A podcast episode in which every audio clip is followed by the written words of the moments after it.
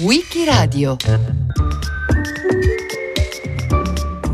Patrick Kavanagh raccontato da Riccardo Michelucci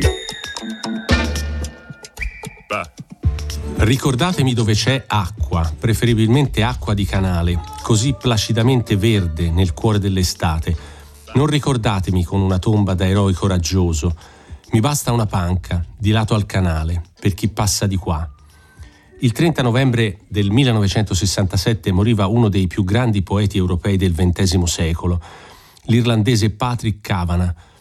Negli ultimi anni della sua vita amava sedersi sulla riva del Gran Canal, uno dei due canali che collegano Dublino all'ovest dell'Irlanda, e guardare lo scorrere delle acque rimanendo immerso nei suoi pensieri. Lo si può trovare ancora lì, seduto sulla panchina, in una scultura di bronzo che i dublinesi, abituati a dare soprannomi alle statue della loro città, hanno ribattezzato The Crank on the Bank, ovvero il brontolone sulla riva. Patrick Kavanagh è considerato il maggior poeta irlandese contemporaneo insieme a William Butler Yeats, ma la sua vita fu tutt'altro che poetica. Nato il 21 ottobre 1904 nel piccolo villaggio di Inniskin, contea di Monaghan, era cresciuto nell'Irlanda rurale e contadina dei primi del Novecento insieme ai genitori e ai suoi nuovi fratelli. La madre era casalinga, il padre si divideva tra il lavoro di calzolaio e quello di contadino e non disdegnava di intrattenere i clienti con storie e racconti. Educato fin da giovanissimo alla fede cattolica, Cavana lasciò la scuola a soli 13 anni per fare l'apprendista ciabattino accanto a suo padre, ma dopo poco più di un anno capì che quel mestiere non faceva per lui e abbandonò pinze, forbici e tenaglie per andare a lavorare nel piccolo podere di famiglia. Nel frattempo però leggeva con passione, imparava praticamente a memoria tutto quello che gli capitava sotto mano Fin da giovane cominciò a cimentarsi con i versi e suo padre non mancò mai di sostenere le sue aspirazioni poetiche. Ma il primo ad accorgersi delle potenzialità di Cavana come poeta fu George Russell, critico, scrittore, poeta lui stesso, noto con lo pseudonimo di A.E., che fece parte del movimento della rinascita irlandese. Russell lesse con entusiasmo i suoi primi scritti ne pubblicò alcuni sul settimanale che dirigeva, l'Irish Statesman, incoraggiandolo a continuare a scrivere. Alla fine del 1931 Kavanagh volle incontrare a tutti i costi quello che era ormai diventato il suo mentore e andò a trovarlo nella sua casa di Rathgar, alla periferia di Dublino. Avrebbe potuto andare in bicicletta oppure in treno, ma, come racconta la sua biografa Antoinette Quinn, Volle accentuare la sua autenticità rurale e decise quindi di percorrere interamente a piedi circa 130 km per raggiungere la capitale. That hair, dark hair, could weave snare that I might one day. I saw the danger, yet I walked upon the enchanted way. And I said, let grief be a fallen leaf at the dawning of the day. Quella di Patrick Kavanagh è una poesia intrisa di quotidiano, di mistero rurale che prende forma in modo sorprendente con la sua prima raccolta Plogman and Other Poems, pubblicata nel 1936 dall'editore Macmillan, in cui Kavanagh rivela una vena di lirismo romantico associata a un'originale autoironia tratta dalla tradizione popolare irlandese. Di lì a poco suo fratello Peter, che lavorava come insegnante a Dublino, lo convinse a trasferirsi stabilmente da lui. Quando Kavanagh arriva nella capitale a 35 anni, inizia a lavorare come critico cinematografico e giornalista per alcuni quotidiani dublinesi, tenta di accreditarsi nei circoli che contano, ma l'ambiente letterario della città lo delude quasi subito, perché lo fa sentire un estraneo, un provinciale dai modi rozzi e lo tiene ai margini dei salotti che contano. Il trasferimento a Dublino era avvenuto con entusiasmo, ma si sarebbe rivelato un trauma, la peggior scelta della sua vita. Isolato in un ambiente intellettuale che lo considera grettamente provinciale e meschino, persino in una delle sue ultime interviste avrebbe evidenziato il forte senso di solitudine provato nella capitale definita da lui la tana delle bestie feroci. In effetti, Cavana è un autodidatta dall'aspetto trasandato, alto e magro, con il cappello spiegazzato, un paio di occhiali dalla montatura pesante. Il suo aspetto semplice e genuino lo rende inadatto alla vita in società, ma in un certo senso rappresenta anche la cifra profonda della sua arte. L'idea letterale del contadino, spiegherà in seguito, è quella di un lavoratore agricolo. In realtà un contadino è di fatto chi vive sotto un certo livello di consapevolezza, chi vive nella caverna oscura dell'inconscio e grida quando vede la luce. I suoi componimenti narrano di paesaggi naturali, dei campi di torba, del terreno grigio e roccioso del villaggio dove era nato, della sua infanzia e delle feste religiose. Della sua cultura popolare celebrerà le tradizioni e ripudierà i miti e le leggende apprezzati invece dalla ricca borghesia anglo-irlandese. Le fonti più limpide della sua ispirazione rappresentavano infatti le sue radici che non gli sembravano condivisibili con la parte più colta del suo uditorio dublinese, una situazione che lui stesso descrisse nella sua poesia Innocence. Kavanagh è uno spirito ribelle, intollerante di ogni forma di vanità intellettuale, ma sempre fiducioso nella funzione del poeta di portavoce sincero e profondo dei bisogni della sua gente. Ed era proprio l'alta considerazione che poneva nella figura quasi mistica del poeta e della poesia a fargli detestare gran parte della produzione letteraria e teatrale irlandese della prima metà del Novecento. Loro ridevano dell'unica cosa che amavo, quella collina a forma di triangolo appesa come al Big Fort, dicevano, che ero incatenato da siepi di biancospino. Siepi di fattoria non conoscevo il mondo. E invece sapevo che la porta d'accesso che l'amore dà sulla vita è la stessa porta d'accesso ovunque. Imbarazzato da questo mio amore, fuggii da lei e la chiamai cunetta, sebbene lei mi guardasse con un sorriso di viole. Ma ora sono tornato qui nell'abbraccio dei suoi tralci la rugiada mattutina di un'estate indiana riposa sugli steli imbiancati delle patate. Che età ho? Non so che età io abbia. Non ho un'età mortale. Non so nulla di donne, nulla di città, ma non posso morire senza oltrepassare queste siepi di biancospino. Nella Dublino degli anni 40 Patrick Cavana è considerato quasi una macchietta. Spesso farfugliava qualcosa tra sé e sé, muoveva le gambe a scatti, come per calciare un ostacolo immaginario. Nel luglio del 1943 venne invitato in veste di giornalista a un ricevimento del Presidente della Repubblica Douglas Hyde e cercò in tutti i modi di ingraziarsi i presenti con una condotta talmente disinvolta da risultare fuori luogo che verrà persino stigmatizzata nei resoconti delle memorie presidenziali.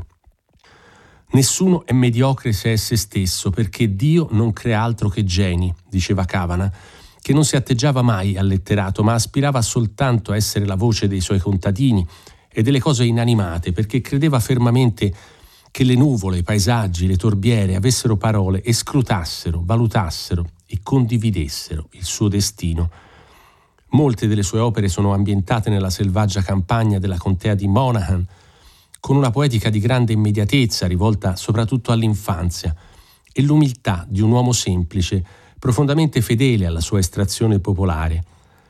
La prima urgenza che muove la sua intuizione poetica è la consapevolezza che il creato, il lembo di terra, anche il più apparentemente banale nel quale si consuma la vita di un uomo, è materia degna per l'immaginario e come tale può essere espressa.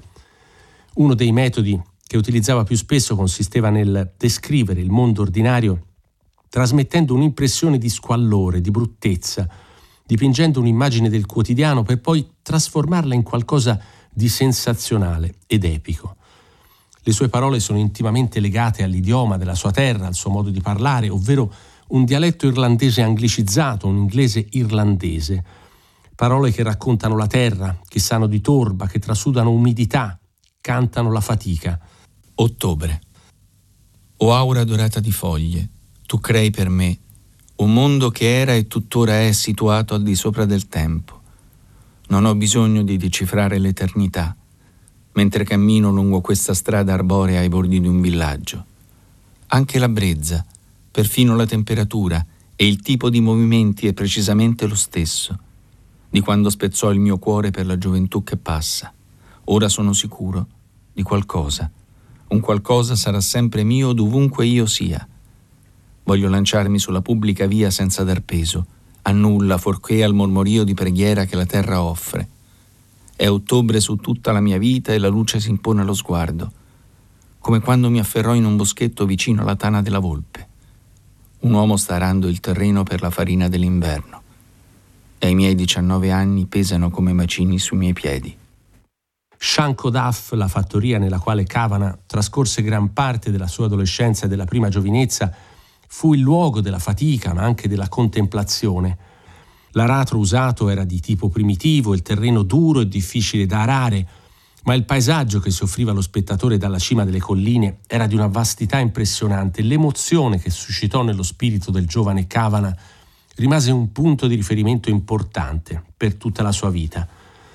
Nel 1942 pubblicò la sua opera forse più celebre, The Great Hunger, La grande fame, un lungo poema in 756 versi che narra l'epopea del contadino Patrick Maguire all'epoca della grande carestia della seconda metà dell'Ottocento, descrivendo le durissime condizioni di vita nell'Irlanda cattolica dell'epoca ripercorre quasi autobiograficamente la lunga parabola di schiavitù e di umiliazione che la terra e la cultura della terra d'Irlanda hanno iscritto sulla sua pelle. The Great Hunger è anche un'opera in cui emerge con forza la sua fede nel Dio nascosto in un quotidiano apparentemente insignificante, nei poveri e nei dimenticati, ma rappresenta anche una sistematica demolizione del mito del puro contadino irlandese e di molta retorica sulla vita degli umili baciati dal Signore. Poverty is a mental condition. You hear of men and women who have chosen poverty, but you cannot choose poverty. Poverty has nothing to do with eating your fill today. It is anxiety about what's going to happen next week.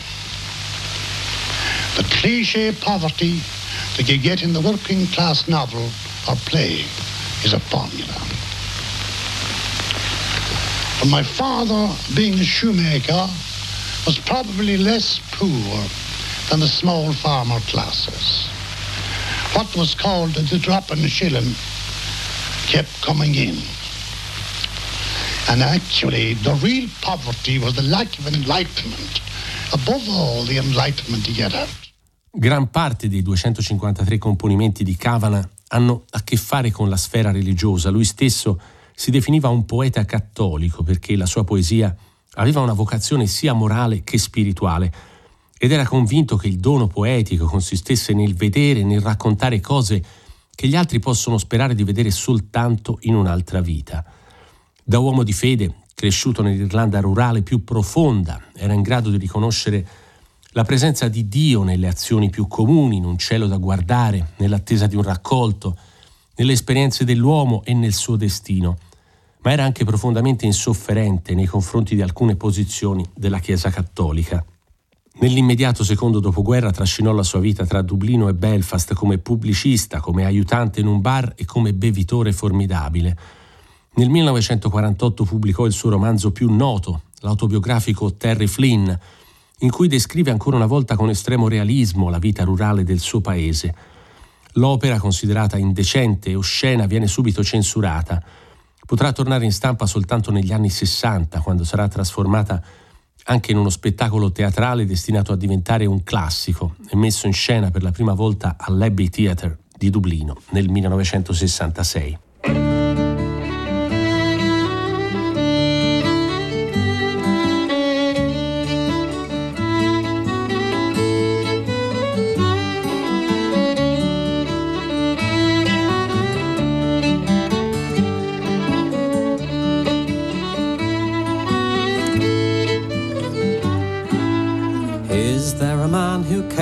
That I should be spared such a life of drudgery, of digging clay, tossing cocks and hay, wishing all the day that somehow I could be free.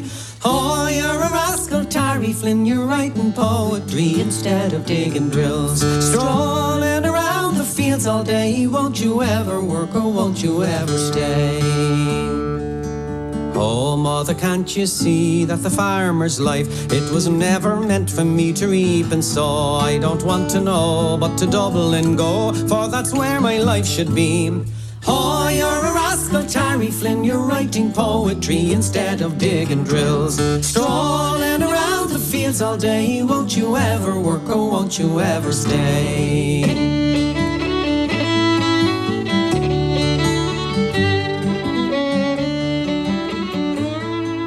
Con il trascorrere degli anni, Patrick Cavana diviene una figura sempre più eccentrica, dai tratti donchisciotteschi, un bevitore compulsivo che trascorre il proprio tempo nei pub. Il suo preferito nel centro di Dublino era il leggendario Macdead, che fu luogo di ritrovo di alcuni grandi scrittori dell'epoca, da Flann O'Brien a Brendan Behan, da Anthony Cronin a Liam Flaherty. A pochi passi da lì, in Grafton Street, si trovavano anche gli uffici dell'Envoy, la rivista di arte e letteratura diretta da John Ryan, con la quale Cavana avvia una proficua collaborazione. A parte la parentesi di tempo trascorsa a Belfast, ormai è definitivamente un cittadino della capitale. Con la sua terra d'origine mantenne per tutta la vita una relazione di odio-amore. Spesso l'accusava di aver frustrato il suo impulso poetico e limitato il suo sguardo sulla realtà ma quasi tutte le sue poesie più belle celebrano le meraviglie di quel luogo. Quell'uomo scontroso e del carattere difficile che si aggirava per Dublino, spesso inadeguato alle situazioni, rifiutò però sempre i miti e le leggende cari alla ricca borghesia anglo-irlandese della prima metà del Novecento e si schierò apertamente contro l'ambiente culturale del suo paese. Dei suoi connazionali rispettava soltanto George Moore, Joyce e Yeats, ma a quest'ultimo riconosceva la qualità di grande poeta e di caposcuola, rimproverandogli di aver dato troppo spazio a certi consunti temi deliberatamente irlandesi fino a trasformarli in uno stereotipo. Già nel 1942, con la pubblicazione di The Great Hunger, Cavana aveva assestato una sorta di colpo di grazia al mito del revival, rappresentando la vita rurale in tutta la sua durezza, anche nel tentativo di contrastare la visione idilliaca e artefatta modellata da Yeats, da Lady Gregory e dagli altri esegeti del Rinascimento gaelico. In ogni occasione pubblica si scagliò contro quella che era solito definire molto eloquentemente la feccia del revival letterario e per questo non mancò ovviamente di farsi molti nemici nell'ambiente. Nell'ottobre del 1952 la rivista irlandese The Leader pubblicò un suo profilo anonimo profondamente offensivo che lo descriveva come un uomo sanguigno, volgare e violento, provinciale e ripetitivo, circondato da un codazzo di giovani seguaci ingenui. Cavana intentò una causa per diffamazione che si trascinò per anni. Quando si arrivò infine al processo, dopo una lunga battaglia legale, si trovò di fronte una delle figure più potenti d'Irlanda, l'avvocato ed ex primo ministro irlandese John Costello, che era stato ingaggiato come legale dall'editore della rivista The Leader e perse fatalmente la causa. Nel frattempo gli era stato diagnosticato un cancro ai polmoni che l'aveva costretto a un ricovero d'urgenza e poi all'asportazione di un polmone. La malattia e la lunga degenza in ospedale avevano indebolito il suo organismo, ma gli avevano fatto riscoprire una dimensione spirituale di accettazione del creato, di conciliazione universale, di abbandono quasi mistico alla natura che non aveva sperimentato neanche negli anni giovanili una condizione che fece confluire la vena artistica di Patrick Cavana in una poesia ancora più matura e concettuale. Un anno fa mi innamorai del reparto di un ospedale, stanzette quadrate e allineate, semplice calcestruzzo, lavelli, un obbrobrio per un esteta, senza considerare il rossare del vicino di letto. Ma nulla di nulla è estraneo all'amore. L'ordinario e il banale può conoscere il suo calore il corridoio conduceva a una scala e sotto c'era l'inesauribile avventura di un cortile di ghiaia. Questo è ciò che l'amore fa alle cose, il ponte di rialto, il cancello principale che fu incurvato da un pesante camion, la sedia in fondo a un capannone che era un'esca per il sole. Dar nome a queste cose è l'atto d'amore e la prova che esiste, perché dobbiamo registrare il mistero d'amore senza sproloqui carpire al tempo l'intensità di ciò che passa. Trascorse un lungo periodo di convalescenza rilassandosi sulle rive del Gran Canal a Dublino, dove cominciò ad apprezzare la natura e l'ambiente circostante, traendone ispirazione per molte delle sue poesie successive. Al centro delle liriche di Cavana in questa fase non c'è più la realtà rurale della sua gioventù, ma la Dublino urbana dei suoi ultimi anni. Attraverso di essa riuscì a dare sfogo all'esuberanza immaginifica della sua opera e ottenere finalmente anche quel successo di critica che aveva sempre sentito di meritare. Il Gran Canal divenne il luogo dell'anima dell'ultimo periodo della vita di Cavana, quello che lo aiutò a riprendersi dalla convalescenza e lo riportò alla poesia, il luogo in cui nacquero alcuni suoi componimenti che rappresentano il toccante epitaffio di un uomo che aveva scelto di essere sempre fedele a se stesso.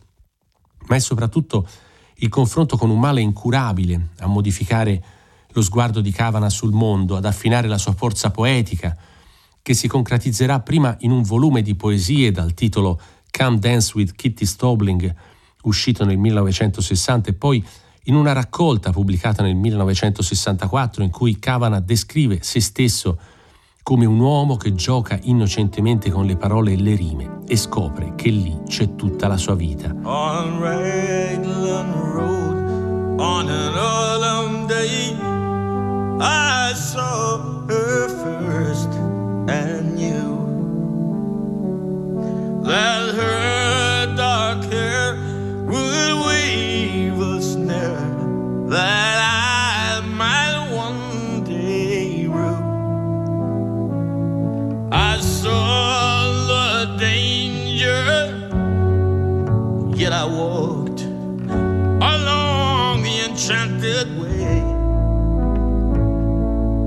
said, Let grief be a falling leaf at the dawning of the day. Negli anni 60 la salute di Patrick Cavana comincia di nuovo a declinare. La debolezza fisica gli impedisce di applicarsi con costanza a qualsiasi impegno e la produzione poetica ne risente di conseguenza. La frustrazione e la depressione trovano sfogo sempre più di frequente nel bere smodato. La sua salute è sempre più compromessa quando nel 1967 sposa la sua compagna di una vita, Catherine Berry Moloney. Alcuni mesi dopo si sente male nel corso della prima rappresentazione teatrale della sua opera Terry Flynn e muore pochi giorni più tardi, il 30 novembre 1967, a Dublino. Insieme a William Butler Yeats, che ricevette il Nobel nel 1923, Patrick Kavanagh è considerato il più grande poeta irlandese contemporaneo. I due ebbero però un approccio alla poesia completamente diverso, per molti versi addirittura opposto. Yeats ebbe una formazione protestante, era innamorato delle mitologie, adepto dell'esoterismo, fu un abile politico e stratega culturale. Kavanagh aveva ricevuto invece una formazione cattolica, rurale ed era profondamente legato alla natura, genuino fino alla parodia e assai maldestro nella vita sociale rigogliose di fogliame d'amore le sponde del canale e l'acqua verde, che versa redenzione per me affinché io faccia la volontà di Dio, sguazzando nel consueto, nel banale, crescendo assieme alla natura così come ho fatto finora. Il boschetto luminoso ha messo in trappola col vento che ha aggiunto il terzo incomodo, la coppia che si bacia sulla vecchia panchina. Un uccello raccoglie materiale per il nido della parola eloquentemente nuova e abbandonata al suo delirante battito. O mondo incontaminato, afferrami, afferrami nella maglia incantata, di erba favolosa e voci eterne sulla riva. Nutri il bisogno dischiuso dei miei sensi e dammi a piacere di pregare disinteressatamente con parole traboccanti, perché quest'anima ha bisogno di essere onorata con un abito nuovo intessuto, di cose verdi e blu, e ragionamenti che non possono essere provati. Ci saranno campanule che crescono sotto i grandi alberi e tu sarai lì ed io sarò lì in maggio. Per qualche altro motivo dovremo ambedue far tardi, la sera a Downshoglin, per accontentare qualche immaginaria relazione. Così tutti e due avremo da camminare in quel boschetto. Ci interesserà l'erba e il cerchio di un vecchio secchio e l'edera che intesse, verdi, incongruenza tra le foglie morte. Fingeremo di sorprenderci al passare dei carri, guardando di lato solo di tanto in tanto le campanule nel boschetto, senza spaventarle mai con esclamazioni troppo concitate.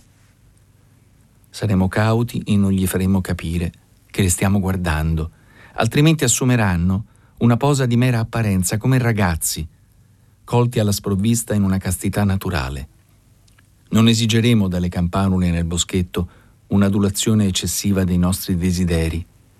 Avremo altri amori, o così penseranno, le primole oppure le felci o le rose canine o anche i reticolati arrugginiti o le viole all'ombra dei terrapieni di acetosella.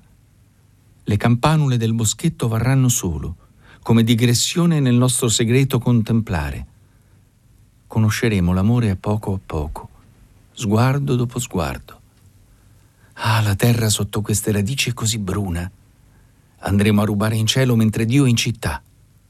Per puro caso ho scoperto un angelo sorridente che sbirciava tra i tronchi del boschetto, mentre tu ed io camminavamo verso la stazione. Ma se Yeats rappresentò in un certo senso la sua nemesi, un altro grande poeta irlandese, Seamus Heaney, premio Nobel per la letteratura nel 1995, ammise invece di aver trovato nell'opera di Cavana i primi stimoli della propria personale carriera poetica e in più occasioni affermò di essersi ispirato a lui perché nei suoi componimenti era riuscito come nessun altro a rendere poetica la semplice quotidianità. Shemusini è stato senza dubbio il suo erede spirituale, ma tanti letterati, artisti, attori e cantanti hanno riconosciuto di avere un debito nei confronti del mondo poetico di Patrick Cavana, la cui fama oltrepassa i confini meramente letterari. Bono Vox degli U2 affermò una volta in un'intervista di considerare Patrick Cavana uno di famiglia e di aver pensato il titolo di una famosa canzone del gruppo che dà il titolo all'omonimo album October come omaggio a una sua poesia. L'attore neozelandese Russell Crowe si mise invece a recitare in pubblico la sua poesia Sanctity nel corso di una cerimonia di premiazione. Quella che è senza dubbio la sua poesia più nota, On Raglan Road, uscita per la prima volta nel 1946 sul quotidiano The Irish Press, è diventata popolarissima molti anni dopo grazie alla versione musicale realizzata da Van Morrison, dai Chieftains e da Sinead O'Connor. Nel 2000 il quotidiano Irish Times stilò una lista delle poesie più popolari scritte da poeti irlandesi e ben 10 opere su 50 erano di questo eccentrico poeta contadino di umili origini, diventato uno dei più grandi cantori della sua terra.